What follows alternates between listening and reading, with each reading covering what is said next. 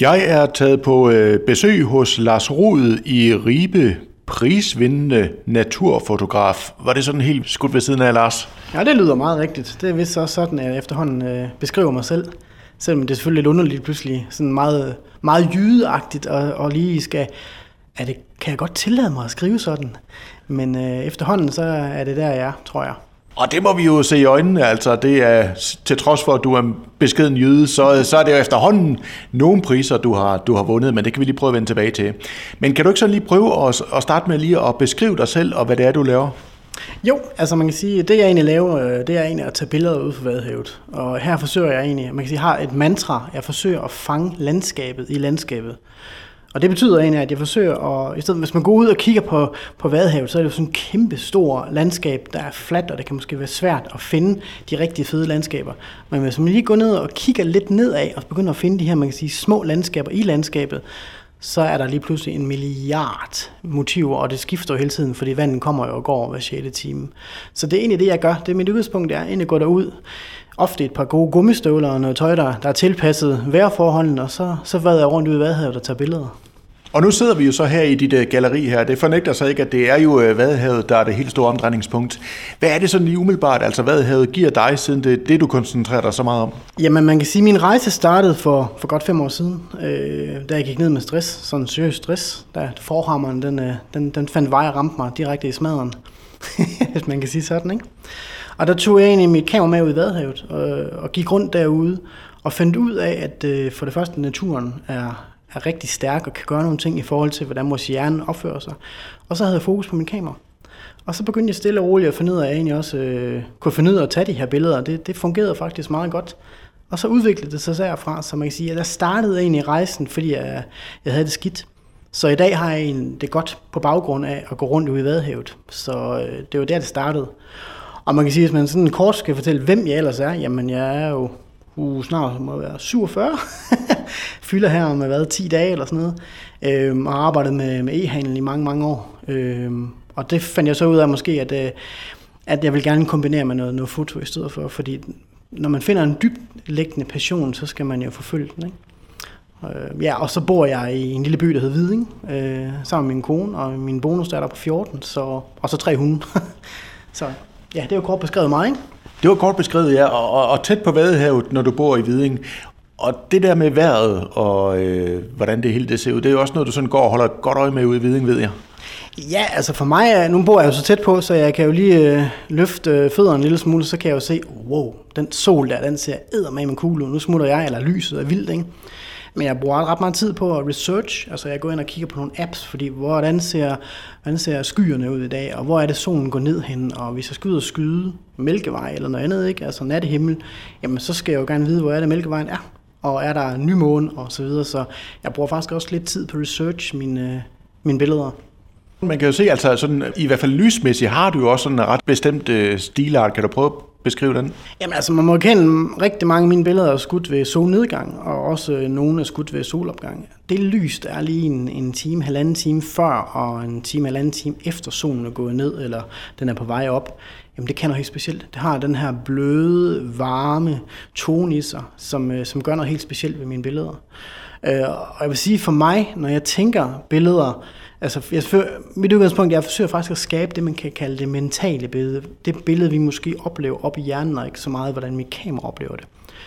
Og i den sammenhæng, der tænker jeg altid guldaldermalerier, fordi jeg vil egentlig gerne skabe noget, som kan give ro på første sal, og det synes jeg eksempelvis guldaldermalerier til dels kan, på grund af deres farver og deres toner. Så det er egentlig mit omdrejningspunkt, og det er derfor, jeg synes, lyset omkring de her tidspunkter er så vildt.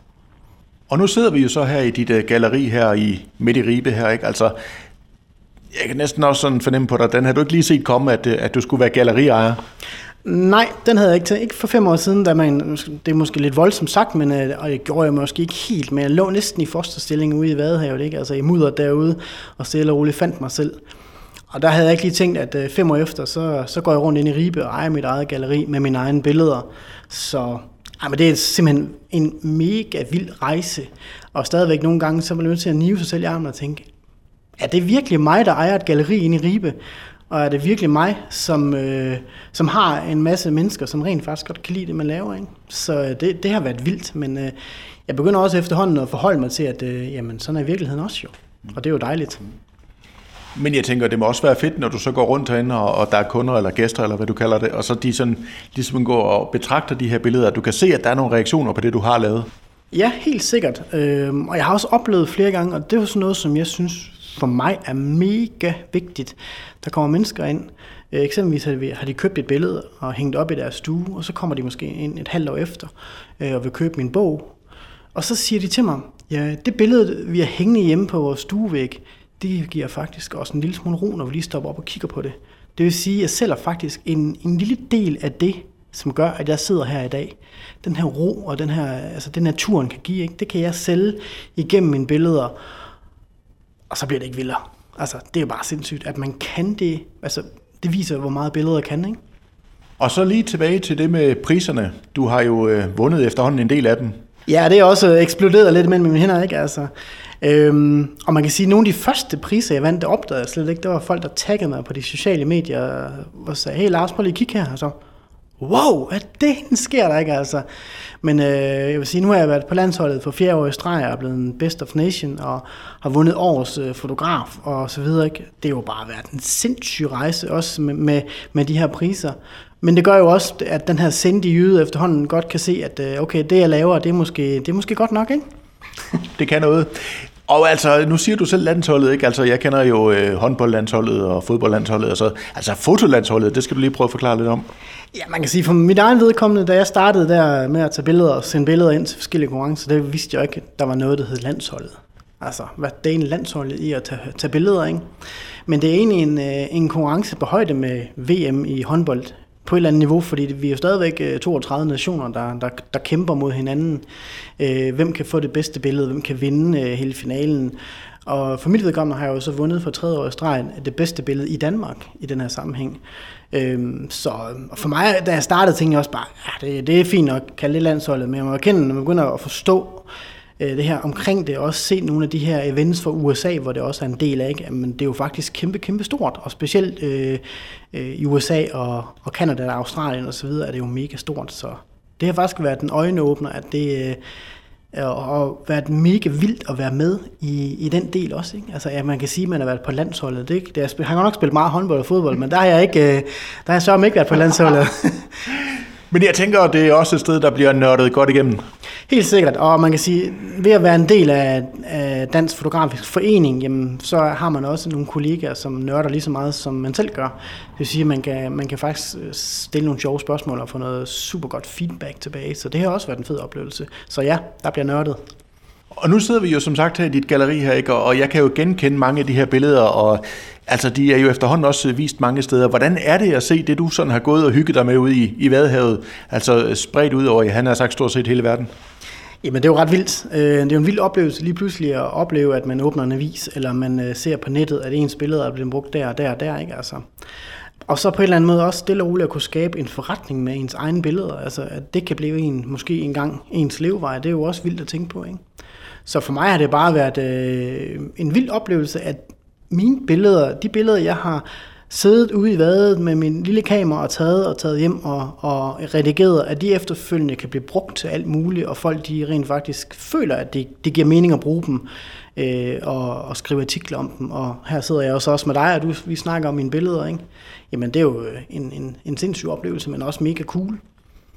Og nu fortæller du jo også selv, at du var nede med stress, sådan ret alvorligt, og det var ligesom det, der sparkede dig i gang her. Stress er jo desværre også ved at blive sådan lidt en folkesygdom. Har du nogle gode råd i den forbindelse? Ja, man kan sige, som udgangspunkt har jeg jo oplevet, hvor stærk naturens kræfter er. Så naturen kan gøre en kæmpe forskel. Og jeg er egentlig ved at bygge et foredrag, som jeg håber får lanceret her i 2023, hvor jeg vil prøve at fortælle lidt om den rejse, jeg har haft med stress. Hvordan naturen har hjulpet mig, hvordan man kan sige, billeder og andet har hjulpet mig, men også, at der rent faktisk er lys for enden af tunnelen. Så vi kan rent faktisk også komme ud af det. Og på den måde, med det her foredrag, vil jeg også godt se, om jeg ikke kan jeg hjælpe nogen til måske at stoppe op, så de ikke når helt ud over kanten. Og der synes jeg bare, at naturen er et kæmpe omdrejningspunkt, fordi noget af det data, man har fået ind efterfølgende, man er begyndt at man kan se, analysere på, hvor stærk er den her naturoplevelse, hvad sker der mentalt, når vi kommer ud i naturen, at det rent faktisk har en kæmpe indvirkning, også på vores mentale altså helbred og i forhold til stress. Så jeg håber med det her foredrag også, at jeg kan komme med ud og måske hjælpe nogle folk den vej rundt. Det vil være rigtig, rigtig vigtigt for mig, at jeg kan hjælpe andre mennesker. Så naturen har i hvert fald gjort en forskel for dig? Mega meget. Altså, de fleste mennesker, tror jeg, hvis de sidder ude i naturen i en time eller to og bare slapper af, måske ikke lige altid har deres telefon fremme, jamen så kan de også mærke, at der stille og roligt, der opstår sådan en ro, og man slapper af, og man nyder bare det, der er omkring en. Og jeg tror også, fordi vi lever i en digital verden, så er vi jo konstant på. Og det er jo ikke godt for vores hjerne, den kan jo ikke følge med, så vi bliver altså nødt til at have sådan nogle små oaser, hvor vi kan gå ud og egentlig slappe af igen og give ro til hovedet. Og man kan sige, at det var egentlig også en af mine bagtanker med at lave en bog, fordi jeg synes, altså folk har spurgt mig, hvorfor udgiver du en bog? Du gør jo godt det hele digitalt. Jamen der er jo et eller andet meget håndgribeligt ved at udgive en bog. Der kan du sætte over i en god stol med en god kop kaffe, eller te, eller kakao, og så sidder du og bladrer side efter side. Så skal du kun forholde dig til det, at du egentlig flytter dine fingre og trækker en side, og så går du videre og læser. I stedet for, at du sidder på en mobiltelefon og siger slide. Ikke?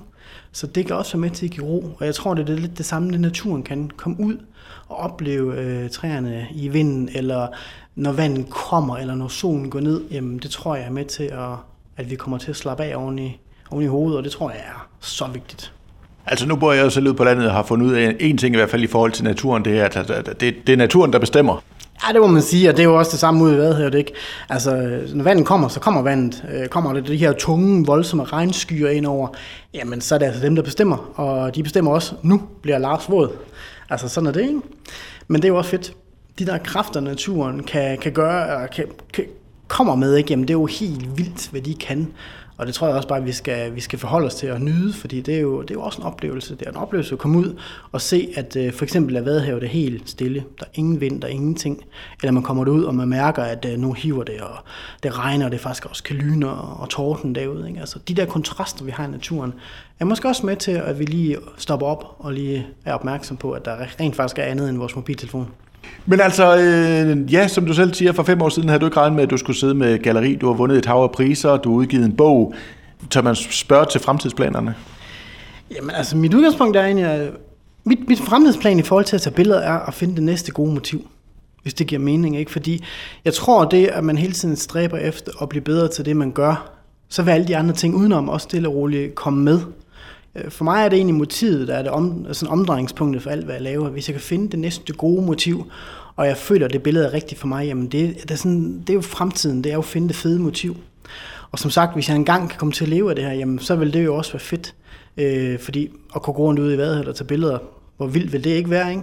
Men jeg tror, min fremtidsplan er altid at finde det næste gode motiv. Og det får mig så til at spørge, Lars, har du taget det ultimative billede, eller venter det stadigvæk? Altså, jeg har nogle favoritter imellem mine billeder, så nogle billeder, hvor jeg selv kan blive sådan helt opslugt af. Men, jamen, og det æder med et godt spørgsmål, det har jeg egentlig aldrig tænkt over. Jeg er glad for de billeder, jeg har taget, og der er nogle specielle, nogen der popper ud. Jeg har et, for eksempel, der hedder Eventyrlandskabet, det er også det, der er på forsiden af min bog, det er jeg super glad for. Men om det er det ultimative motiv, det ved jeg ikke. Det er svært at svare på. Jeg er i hvert fald glad for billedet. Og masser af gode billeder er der jo her, man kan opleve. Hvis man tænker, det vil jeg gerne lige at kigge lidt nærmere på med egne øjne det her, altså hvor finder man dig henne, og hvor tit har du åben? Altså herinde i Dagmarsgade 9, inde i Ribe, der har jeg åben hver lørdag fra 11 til 15, og ellers så ring til mig eller skriv en mail, og så finder vi ud af, at jeg kommer ind og åbner, så kan man kigge herinde. Og man kan sige, gallerivadhavet.dk, jamen det er også en god vej ind til at se nogle af mine billeder. Der er både en shop inde, og der er også mulighed for at se et galleri. Og ja, nu vil vi se til, hvad fremtiden bringer. Det kan være, der bliver åbent nogle flere gange. Men som udgangspunkt, så lige nu, så har jeg åbent fast lørdag fra 11 til 15. Og det er i hvert fald et besøg, vil jeg sige. Lars, tusind tak for snakken, og en god dag. Tak og lige med, og tak fordi du gad at komme herind. Det var mega fedt.